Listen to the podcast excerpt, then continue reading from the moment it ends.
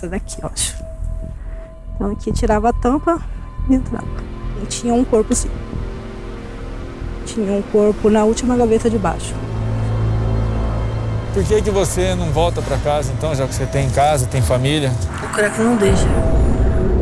Tem bastante usuário de droga, entendeu? A maioria das meninas faz programa.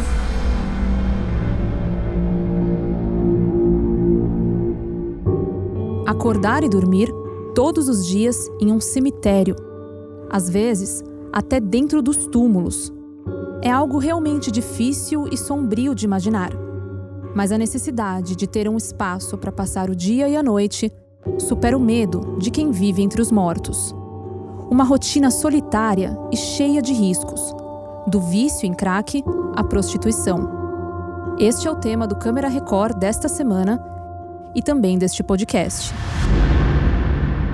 Eu sou Mariana Ferrari, editora do Câmera Record, e eu recebi gentilmente um convite do Marcelo Magalhães, o editor executivo do programa, que habitualmente apresenta o podcast, para dividir essa conversa hoje com você.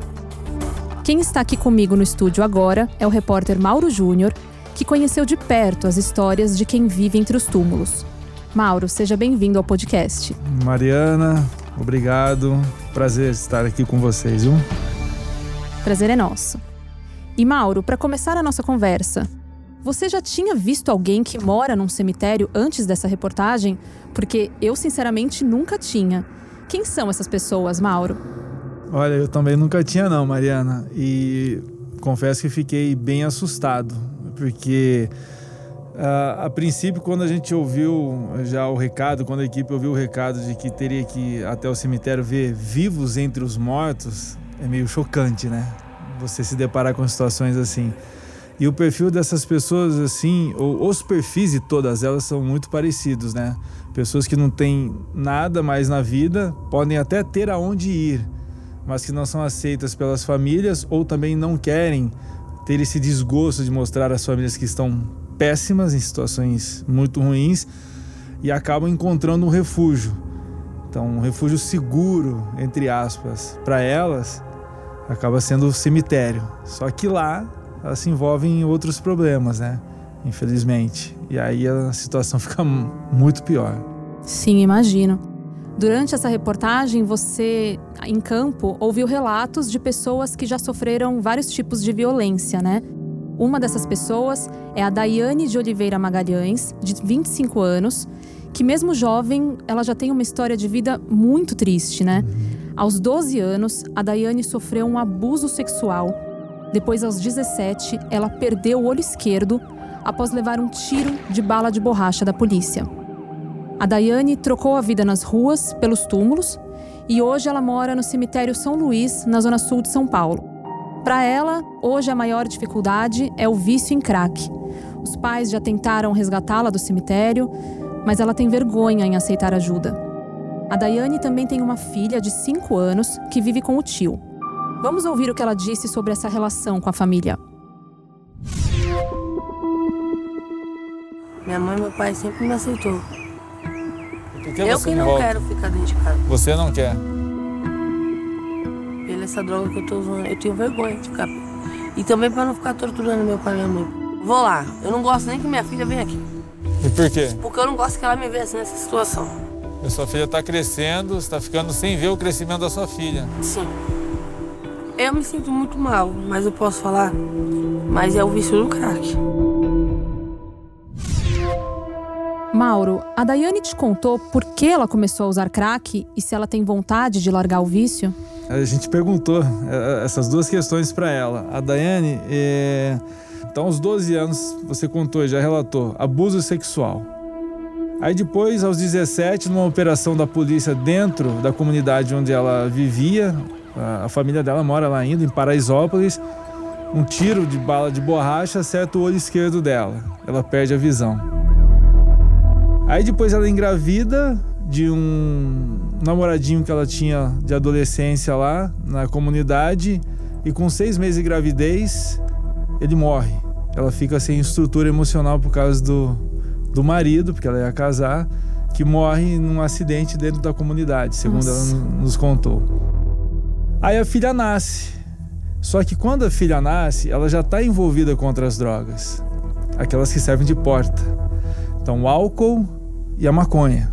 Então, ela com 22 anos de idade, já adulta, já capaz de ter uma percepção de vida, ela foi provar o crack e aí dentro do organismo você sabe que essa droga aí, por tudo que a gente conhece, acompanha em reportagens, a violência é muito grande, né? E alterou completamente tudo dentro dela. Mas o ponto fundamental, pelo que eu senti, é, o que influenciou a Daiane a se entregar assim, de tal maneira, foi a autoestima dela baixíssima. Depois do tiro no olho, ela passou a se sentir feia e olha que ela ainda engravidou, hein? Ela namorava. Ou seja, ela tinha alguém que dava para ela um amor, como ela falou que era apaixonada pelo ex dela. Mesmo assim, ela se sentia inferior, ela se sentia feia, ela parou de se cuidar, ela tinha um pouco de vergonha de, de conviver na comunidade. Aí você vê como livrar uma pessoa dessa. Você tem força para reagir e ela imediatamente falou: Eu quero ser ajudada. E assim como a Daiane, outra mãe que não conseguiu acompanhar o desenvolvimento da filha, justamente por causa do crack, foi a Oélica de Oliveira, de 34 anos. E a história dela é impressionante. A Oélica morou por mais de 10 anos no cemitério Vila Nova Cachoeirinha, que é o segundo maior de São Paulo, e durante parte desse tempo, acredite, ela viveu dentro de um túmulo. É isso mesmo que você ouviu. A Oélica acordava e dormia perto do corpo de uma pessoa morta. Em 2018, o Câmera Record foi até o cemitério e mostrou como era essa rotina. Vamos ouvir o que a Oélica disse na época ao repórter Romeu Piccoli. Como é que é dormir num túmulo? Ah, é uma coisa meio esquisita, né? Mas. Eu, tá, eu preferia dormir dentro do túmulo, mas assim, eu, tava, eu me senti um pouquinho mais segura do que estar tá, assim na rua. Entendeu? Pelo menos não chovia lá dentro. É um lugar muito quente, muita barata. E escorpião você vê muito aqui? Aqui eu vejo muito. É? Aqui, aqui mesmo eu já cheguei a matar mais de 20, 20 escorpião. Nossa, é realmente uma situação muito difícil, né? E agora, dois anos e meio depois, o Câmera Record reencontrou a Oélica, mas dessa vez numa situação bem diferente, longe do crack e do túmulo. Quem conta pra gente como está a Oélica hoje é o repórter Rogério Guimarães. A Oélica começou a usar drogas aos 16 anos, quando ela decidiu sair de casa e começou a usar cocaína, foi o que ela disse para mim. Ela ainda era adolescente quando começou a usar esse tipo de droga e depois começou a usar crack também. E aí só decidiu abandonar a droga depois que teve o segundo filho, o menino, que agora está com dois anos de idade. Ela se recuperava do parto da criança lá no hospital quando conversou com a mãe dela e disse que tinha tomado uma decisão. Não queria mais aquela vida de usar drogas, de viver em cemitério, de nada daquilo. Então hoje a Oélica mora com a filha de 15, com o filho de 2, tá na casinha dela, onde a mãe dela morava. A mãe cedeu espaço para a Oélica assumir a responsabilidade de dona de casa, de mãe de família. E a mãe dela, a avó das crianças, está morando do outro lado da rua junto com o marido, mas deixou a Oélica ali para ela realmente ter esse sentimento de pertencimento de casa, ela que faz comida, ela que cuida das crianças e está refazendo a vida dela, tocando a vida à procura de emprego e cuidando dessas duas crianças, longe do cemitério e longe das drogas.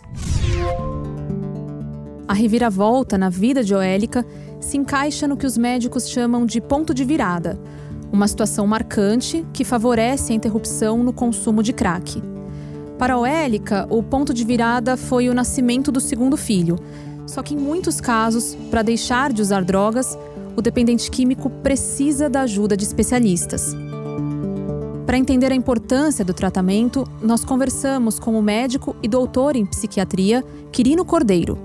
Ele é secretário nacional de Cuidados e Prevenção às Drogas do Ministério da Cidadania e também já foi coordenador geral de saúde mental, álcool e outras drogas no Ministério da Saúde. Quirino explicou quais são os tratamentos disponíveis no Sistema Único de Saúde. podem ser internações voluntárias, aquelas que o indivíduo então opta por esse tratamento, internações involuntárias, que na verdade familiares ou responsáveis pelo paciente podem solicitar, ou internações compulsórias, que quando acontece é, por determinação da justiça. E nas comunidades terapêuticas, são casas de recuperação, de acolhimento para pessoas com dependência química, nessas entidades, necessariamente, obrigatoriamente, o atendimento é sempre voluntário. Uma questão que diminui bastante a chance da ocorrência de recaídas é que o indivíduo continue seu tratamento mesmo depois que ele saiu de uma internação, que ele saiu de um acolhimento em casas de recuperação. É muito importante que os pacientes, mas não só eles, que as suas famílias estejam em contínuo acompanhamento. Mauro, muitos cemitérios acabam virando ponto de drogas como crack. E quando você encontrou esses dependentes químicos ali entre os túmulos, você sentiu um clima de tensão para se aproximar deles? Como é que foi esse primeiro contato? É, são duas situações, Mariana. Quando você chega próximo, eles têm uma resistência de nos receber. Se tiver com equipamento, então, eles já viram o rosto e alguns são agressivos porque o que, que vocês querem? Querem gravar o quê? Quando eles veem que você está sozinho, sem equipamento, ou está com alguém chegando próximo, puxa um papo, uma conversa, eles conversam normalmente, não tem problema algum. Alguns já estão consumidos, né, alterados por causa é, do consumo da, do crack, mas outros estão bem ainda, não consumiram droga. Se você vai de manhã, é muito comum. De manhãzinha, estão bem. Depois do almoço já começa uma alteração para o fim da tarde. E à noite muitos já acabam dormindo, né? A outra situação é quando você chega próximo aos cemitérios, por exemplo, esse no, no, São Luís, né, que é na zona sul de São Paulo, que atrás do cemitério tem uma comunidade. Né? No Cachoeirinha também tem. Então, assim, aquela comunidade, conforme informaram pra gente, é onde esse, essas pessoas que vivem nos cemitérios vão buscar a droga. O vício em crack é tão forte que, para conseguir comprar a droga dentro do cemitério, muitas mulheres acabam se prostituindo como é o caso da Josiane da Silva, de 42 anos. Vamos ouvir o que ela contou sobre essa rotina de programas entre os túmulos. E qual que é o perfil da pessoa que procura uma garota de programa dentro de um cemitério? Ah, deve ser fantasia deles, eles gostam. Quanto mais a garota tá suja, mais eles gostam. Nem é usar de droga, pessoas mesmo que. pessoas de família, entende? A gente quer o dinheiro pra nós usar droga. Não vi a hora daquilo acabar, pegar o dinheiro para ir comprar droga. Eu tendo um apoio, sabe? Alguém me dá a mão, uma oportunidade. Eu acho que eu mostraria que eu posso, que eu sou capaz e que eu consigo, entende?